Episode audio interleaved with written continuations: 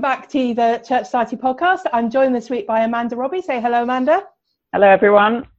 Um, it's been really great uh, to see people uh, watching and listening over the last couple of weeks. I keep forgetting to say, but I'm going to remember to say it this week. If you're watching on YouTube, do make sure that you are subscribed to our channel.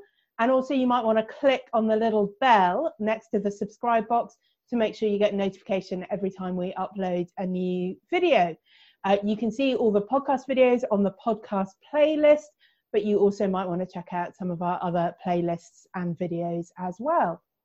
Great. So, Amanda, we've got various things uh, that are sort of going on at the moment, some of which are coronavirus related, but not all of them, which is nice, I think. We're going to start with something that, that is only tangentially uh, related to that, but it is something that I have just noticed uh, has been sort of around in the sort of conversation in the last few months, perhaps uh, more than normal, and that is the subject of abortion. So, um, a few months ago, uh, that wonderful uh, lady, Heidi Crowter, who has Down syndrome, uh, launched her campaign to sue the government against their discriminatory policy on abortion, uh, late term abortion of people with disabilities. Um, more recently, uh, when we went into lockdown, one of the first things government announced was that they were relaxing the laws around home abortion. So you can get medical abortion pills. Um, you used to have to go to a doctor and be prescribed, uh, but now you can get them sent to your home and take them at home. Um, it is a subject that obviously Christians have been concerned about. Is it something that um, is sort of uh, taught on in your church? Is it something that you have thought about much? Is it something that that you feel we should be engaging in more as Christians? Yeah, it's. I don't think it's. I've heard it mentioned as an illustration in a, in passing in a sermon as a sort of a pickup of something that's that's been in the passage, and but I haven't heard any really m- more detailed teaching since I was a student. I think, and I think it is some. It's a subject that certainly young people who are trying to work out their ethical framework discuss. And so um, I know my I've had a discussion with my daughter about it, and and my boys, my teenage boys, have also uh, open to discussing the ethics of abortion. Um, uh, but yeah, not not something we've had any sort of major teaching in on our church. We don't have anyone who's uh, sort of majorly passionate about helping people with abortions. Although I suspect in our area there's probably quite a high level the sort of whole teenage pregnancy thing has gone away, hasn't it? So mm. now it's just people get quick abortions, and so you don't see that those effects in the same way. I think it's not as as up there in people's minds because that we're not seeing lots of teenagers getting pregnant, so then we're not not thinking that they're actually yes. getting pregnant and losing the babies. Exactly. It's not that they're not getting pregnant. Teenage pregnancy is mm. still a big problem, but it's so yeah. much easier for people to access the morning after pill um, yeah. or even later abortions. And so, mm. as you say, it's it's very um, hidden in our society these days in a way that perhaps even 20 or 30 years ago was was much less the case.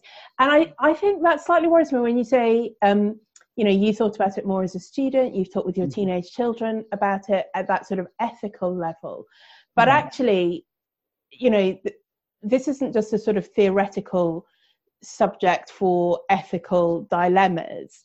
Mm. It, it is a real life subject, not just for obviously w- women who get pregnant, but also for those children um, who who are dying as a result of this. And and I I I agree with you. My experience is similar. I think we, I I don't remember hearing a lot of mm. teaching in church about it, except perhaps as an occasional application of something.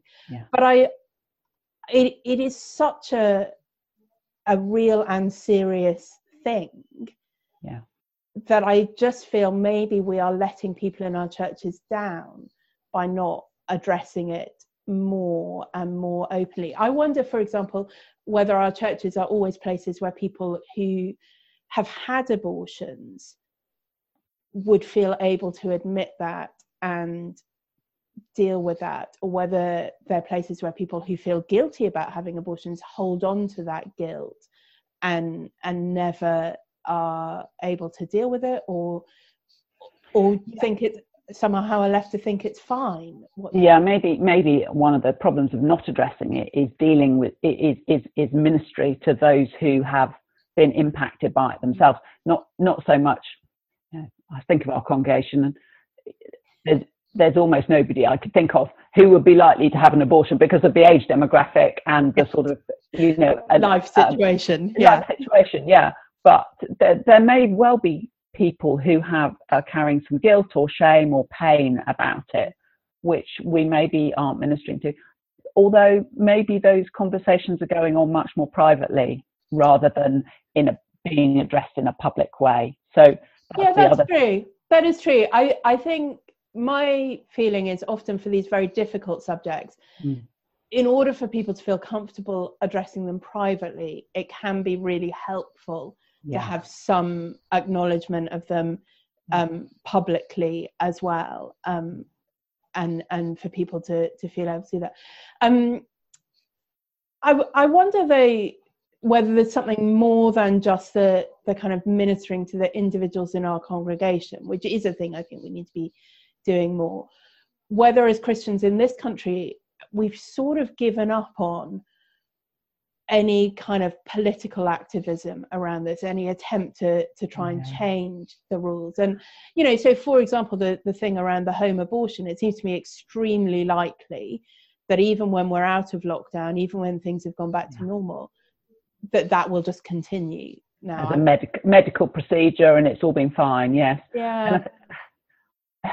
yeah, I mean, I do think that it just has become such an accepted part of society. And also, there's a sort of um, it's quite interesting talking to my daughter. You know, students.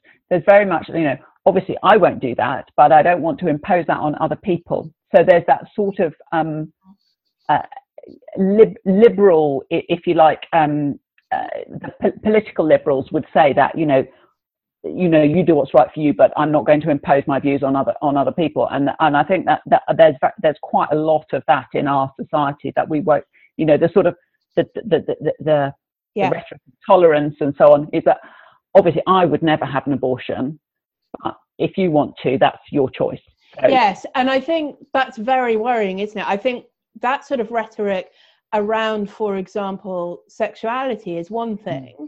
But the, the problem with abortion, obviously, is that there is the unborn child yeah, who never gets a voice yeah. in that. And actually, that is the, the role of, of the state is to protect the vulnerable who don't have a voice. Yeah. And I, I, yeah, that that certainly to me feels like a very different kind yeah. of argument when you remember there's a third person. Yeah, I mean, I've seen um, Catholic commentators being quite outspoken about it, and, and, and it's often Catholic groups, Roman Catholic groups, who are, have, run the protests at abortion clinics or whatever. Um, but often the, the, the, discourse gets so unpleasant that then there, there's a sort of disinclination to be involved. So mm. it, it, it's really tricky, isn't it, to, to, to make sure that we're speaking up for the unborn, but not um, thereby demonizing those who've made that difficult choice. Mm. Because no, you know, no woman goes for an abortion like it's a great thing to do. It's a massive mistake, and there's there is always going to be some sort of there's an ethical dilemma for her. So how do we care holistically? I know some churches do have abortion ministries. I know um, Dundonald, isn't it, in South London, have had um, a, a, a counselling centre. Yes, you need someone passionate to set them up and and and and I think there was one locally in Stoke on Trent there were proposals for. Mm. So yeah, that sort of actual uh, counselling, but also being willing to really get your your church stuck in and say, do you know what, mm. you feel like you don't have an alternative. Let's show you how we can help you so that there feels like there is an alternative, and yeah. you know, not just for the next six months, but for the next twenty years yeah we'll walk alongside you and help you raise this child and yeah. um, do those things well um, I think it is an important subject. I, I want to commend you, and we'll put a link to this in the description below the Brephos conference, which happened online a week or two ago um, with, uh, amongst others, Glen Scrivener and Vaughan Roberts and various people speaking at that. And just, I haven't watched all of it, but what I have seen of that, there's some really helpful advice and also just some really moving um, testimony of people um, who've been through this in different ways. So I do think that's a thing I, I want to commend to you and maybe to people in your churches to just think about actually, is there more that we could be doing um, mm. to care for women, to help them care for their children, and to be active in somehow trying to change the political discourse on this subject because you know it's people's lives and and we should care about that um, perhaps more than we sometimes remember to well speaking of um, life and death. Uh, that is the subject that is all around us one way or another. Um, last week the church of england uh, launched uh, a phone line. I think it's called daily hope. Mm-hmm. um, and it is a phone line for prayers hymns and words of hope and comfort. Um, and it just made me think what is the message that that as a church we want to be giving people at the moment. People are very scared a lot of them very anxious many already grieving and um, and so on. Do we do we want to give people a message of hope and comfort? Amanda what do we want to be saying to the world out yeah, there well yes of course we want to give them hope and comfort but we want to give them hope, the hope and comfort of the gospel mm. which is not the same as a nice rainbow and clap for the nhs is it? It is um, it's not sort of one day things will all be better sort of hope without any reason for that being true so as Christians, we know one day everything will be better when the Lord comes again, when we're lift, taken up to glory, when we're in Revelation 21. But as uh, the secular, uh, we want to make sure that people understand that there's more to hope than just everything will be better there, there.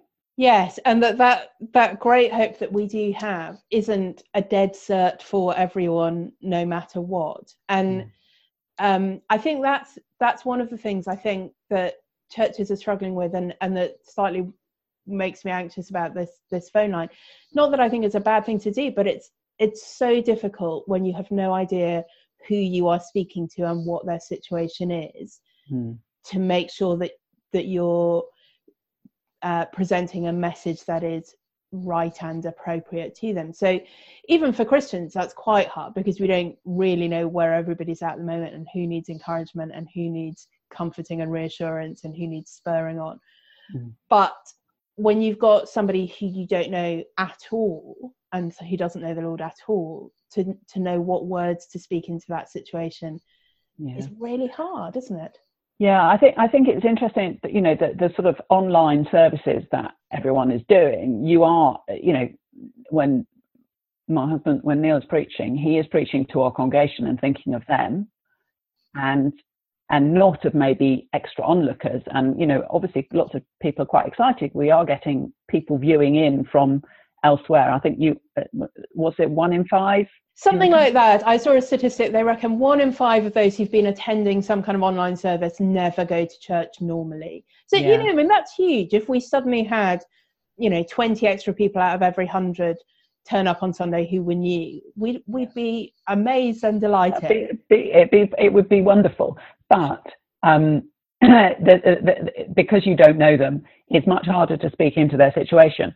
So there's a real sort of um, I know some people have sort of changed their preaching programs because of the virus, but I've seen an awful lot of people are just ploughing on with what they planned already because people need to hear the same gospel. It's only the, it's only the gospel that changes us. It's only the gospel that makes a difference, and we just need to hear that, and we need to hear God's word expounded and and taught and um, preached um, to our hearts so that we can follow Christ. And you know whether people are you know looking in or have been, or always in church they still need to hear the same thing. And yeah the, the danger is that we would want to just to sort of give people some sort of fluffy gospel to make them feel better we want people to feel better don't we? Yeah. but actually that doesn't make you feel better in the end if it's not rooted.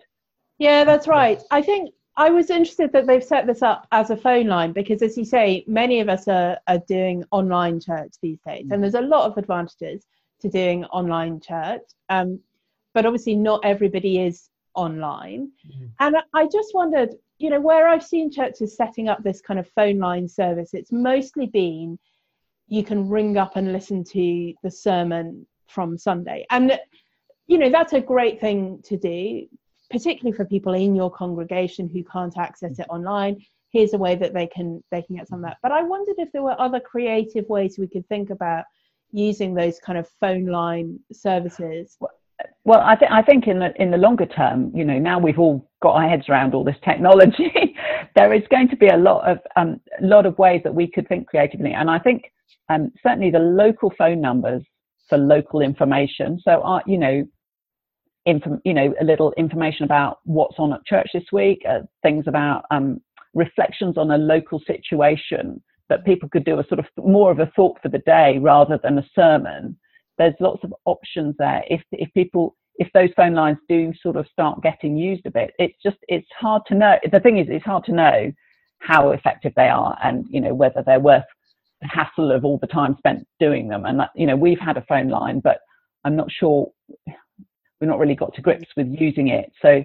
it, it's yeah, it, if you're a small church with not many resources, you have to you have to yeah. um, marshal them well and um, yeah absolutely it's not going to be the top priority for no. for every church to be doing but i wonder there might be some churches that do have more capacity or yeah. you know somebody who's really got time on their hands for this sort of technology and yeah. i did i did wonder whether there was a real evangelistic opportunity there something that that isn't just aimed at your your church but actually is aimed at your community yeah yeah yeah. And you know here's a number to phone you know if you're in you know this area if you're in this town. And and as you say it could be much more personalized it could be reflecting on local things. Could be yeah. some news of local events. But also that sort of you know here's a prayer that i'm going to yeah. say. Here's a well, bible reading. Here's a little thought Yes, when when Neil um, when he, we first set it up, I think the first thing he had on there was a prayer about the current about the current situation because everyone was like just you know everyone's heads completely all over the place, and he thought that that would be what would be helpful for people is to listen to a prayer. So yes, I, I'm sure there's there's options there to have, you know, and uh, the one we have has a sort of little menu. So you could sort of, you know, dial one for local news, two for a prayer, three for a hymn, four for yeah. a sermon, you know. Yeah, you could, or, you know, five if what you need is to be put in touch with someone who can. Yeah, yeah, or five for, for details of counselling. Yeah. Options, yeah. Yeah, yeah. There, there's quite a lot of this new, new, these new things that we've learned about, which are uh, proving, yeah, yeah could be very useful in the long run. Yeah. I think that's right. And I think as we're all sort of starting to realize that this is going to be long term in, in some form or other, mm. you know, some of these things may may need to develop in different ways. Absolutely. Well, as we are still um, in lockdown, um, one of the things uh, for some people that that is meaning is more time with their family, more time with their children. Um, and so I just thought it might be uh, useful to just think for a few minutes about what that means in terms of your children's spiritual well-being. So your children obviously are not at Sunday school anymore; they won't be going to youth group. Mm. Um, maybe your church is providing some online resources for your children, young people, but actually, parents are are having to take um, responsibility for that. Yeah. And I think we think probably they ought to be taking responsibility for that anyway, but many may have found it easy to to you know entrust that to delegate, the church, yes. delegate that to the church. But but right now that's not possible. Um how is that going in your family amanda? Well I, am we are very blessed that our excellent uh, family and communities worker is um is is running an online zoom for our very tiny youth group. Uh, yesterday um, one of my sons ran through the kitchen shouting that he needed a spatula because they were doing an online scavenger hunt. and then disappeared, also carrying his pull-up bar. So anyway, yeah, they, they they've been having lots of fun and really benefiting from that and studying, you know, one Timothy. So you know, she works them hard. Um, but you know, obviously, it, we actually we've been talking to them about their devotional lives because it, you know their their routine has gone um, so we're trying, yeah. We're trying to encourage them to find new ways, maybe, of accessing things. Their dad is doing an online morning prayer, and you know they could watch a video of their dad doing that. They've been they've been watching the service with us. Um, but yes, it, it, it is time to sort of check up and check in, I guess, to to how people's devotional lives, all of us, you know, yeah. our routines are shot and you know our devotional lives are a bit all over the place. Sorry, here comes the dog. Um, Good morning, Theo. Um, and so uh, obviously, you know, your your children are, are a bit older now, older, yeah. and at different times, you know, you've had different routines with family devotions. What what advice might you have for somebody who is in that situation of suddenly realizing for the first time that actually they are responsible for this and wanting to do the right thing, wanting to help their children spend time with the Lord and do that together as a family. Yeah, um, what advice do you yeah, there, there, there are different stages. So you know, when they're little, you put them to bed and you read them a story, and we would always read the Bible story at that stage. So, you know, if you've not made a habit of doing that, that could be something you introduce. Just get a children's Bible and read a Bible story and do a little prayer. That's that's not a difficult thing to do. I'm sure. And you used to always do this. I remember uh, putting your children to bed, sing them a hymn. We did, yes, we did. That's we have nice there are several hymns. We, we went we went for a hymn rather than a sweet little song because we thought they would, you know, just learn that off by heart. So there, there are a couple, couple of quite large songs that I learned by heart, and my children therefore learned by heart. Um, in Christ Alone was one of the favourites that we did. So um, yeah, so that there's you know you can say a blessing over them. One of the things that we used to give out at church was um, uh, something that Desiring God did, which was a father's blessings for his children, recognizing that quite often it's the mums who do the bedtimes um, and just encouraging the dads. But you, you could go through the through the New Testament and pick or the whole of the Bible and pick out a few um, Bible blessings and then say them over your children at bedtime. Again, those are just little things that would put that routine of, of God's word in their lives. Um, yeah, and that's something that would be great to do. I mean, you know, great to do now, but actually you know that's an ongoing routine yeah. for as long yeah. as your children are young enough that you're putting them to bed isn't it? That's yeah absolutely. You, you would, would pray a pray, pray a blessing over them as they go to sleep. So yeah that's something um now that my kids are a bit older we do, we do pray together. Um uh, we're not a very routine family so that's we don't have a sort of strict rhythm. And since lockdown i've also had a horrible toothache so all family rhythm has gone completely to pot but we have we have met together to pray together. Um, but there are there are actually I have got sort of there are loads of resources. Ten of those will will sell you anything uh, that takes your fancy. But there are sort of three things that I have found which are have have served as well from the ages of sort of seven, and I would still not use now that even that my daughter's eighteen. Um, that that still work well. This is just very. I mean, this is nothing really. It's it's called devotional dippers. It's done by ten of those, and you you go in. It's quite fun, and you get a little. Um, I'm just going to describe this for people listening to the audio version. I feel very yes. It's a little now. stick you pick, pick out of a pot, and it gives you a word: mercy, forgiveness for those who don't deserve it. Read Luke six. Think what does being merciful look like? Pray. So it's just a little. But the fun is that you pick out the dipper and it's random. So there's a sort of fun in that. Um, the other thing, the other books that we have used regularly is Thoughts to Make Your Heart Sing by Sally Lloyd Jones. Beautiful oh. illustrations, but also beautiful, quite um, not obvious thoughts.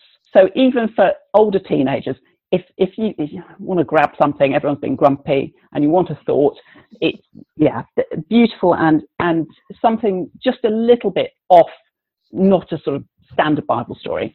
The other one that we've used, but I don't think is in print anymore. So um, Jonathan Carswell, if you're watching, Step by Step by John Eddison is just a daily mixed Bible reading used for donkey's years by lots of different people with um, a few thoughts and um, depending how long people are prepared to read for. This is basically, you have to gauge the attention span.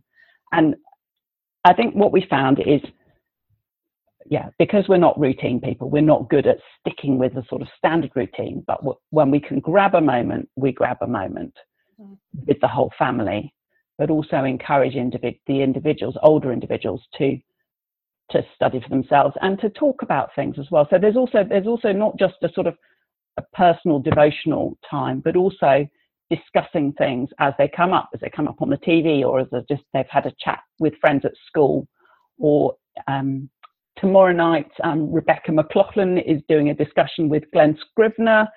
I uh, know, not with Glen Scrivener. She's she's doing a she's doing a um, evangelistic things. Pete Williams, online. isn't it?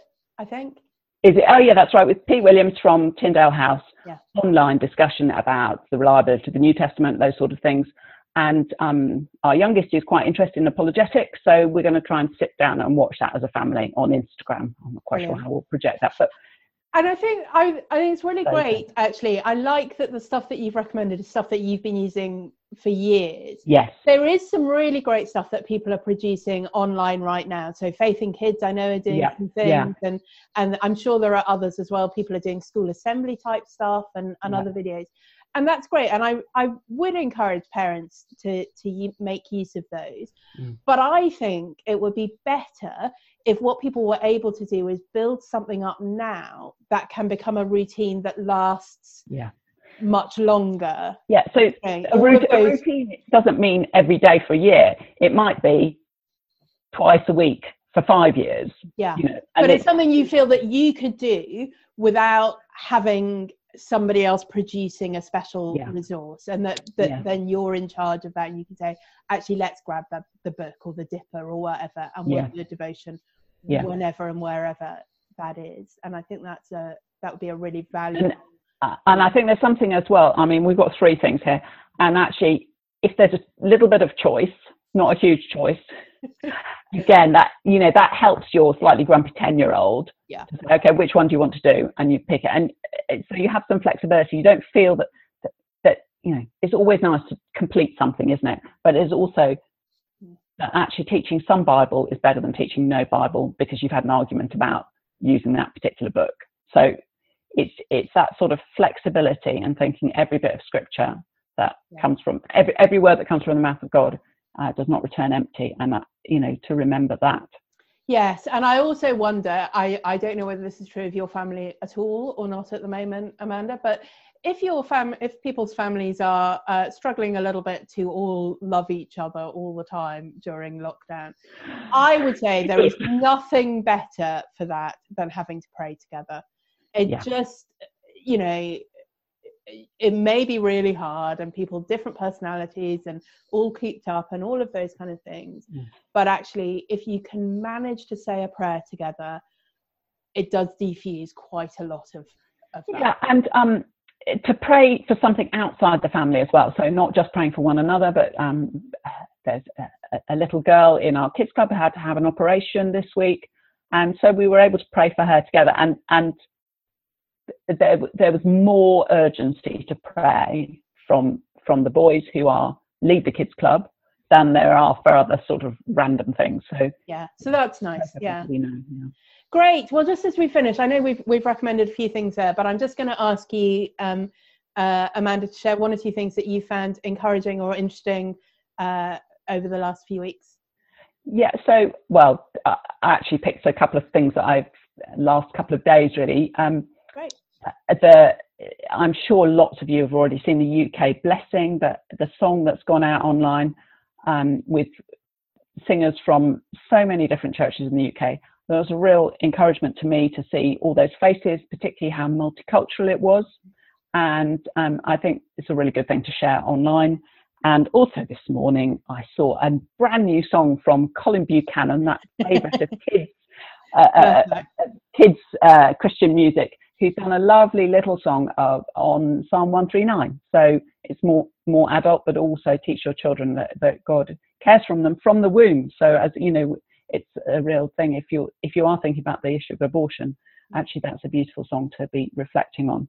Yeah. And talking of abortion, um, we've been watching quite a lot of Silent Witness. There's there's like 100, and- I don't more than 100 episodes online on iPlayer at the moment. And last night's episode was uh, there was a, a sort of incident where Harry, the forensic pathologist, uh, met a young man who he thought might be his child after his student girlfriend he'd asked her to get an abortion. So there's just a little ethical, interesting ethical dilemma there, which you know might generate a conversation with teenagers, but also was interesting for us to reflect on. So I recommend Silent Witness for some, you know, some good, good detective sort of drama, but also some uh, interesting uh, reflections on society on occasion, not always. Great. Good, and. I'm I'm going to recommend a book that actually I read a couple of months ago, but I was reminded of it last week because somebody has written a review of it uh, Mhm. for our journal, and that is Unexceptional mm-hmm. by uh, Sharon. I would say it's Sharon Dirksen. That's her name. Dickens. Dickens. Dickens. That's right. I'm thinking different person. Sharon Dickens from Twenty Schemes, and it is a book about women's ministry. But it is a book about women's ministry like I've never read before. Really, mm. it's eight or nine women in different places with very different kind of backgrounds. Some of them talking about how they came to faith, but then all of them talking about how they minister to women by sharing their lives. That's really the big thing. Mm-hmm. Um, it's not about going and getting trained up at Bible college. It's it's not about um, you know being a, a, having particular teaching gifts necessarily, but actually uh, sharing lives, building community, reaching out. Um, yeah, I I was so encouraged by it, and I think it's a wonderful vision for what women's ministry can look like. But I think it's also a wonderful vision of what a church should be like. And so I commend it to you, whether you are male or female, um, to think about how your church could be doing that sort of every member ministry um, better. Um, so good. Well, I'll put links to all of those uh, in what I like to call the program notes, but really is just the blog post. And uh, I will be back next week. Do you remember to subscribe? Do you remember to click the notification bell? And uh, do share the podcast uh, with uh, your friends, people at church, anyone who you think might be interested. Thanks so much, Amanda. Bye. See you next time.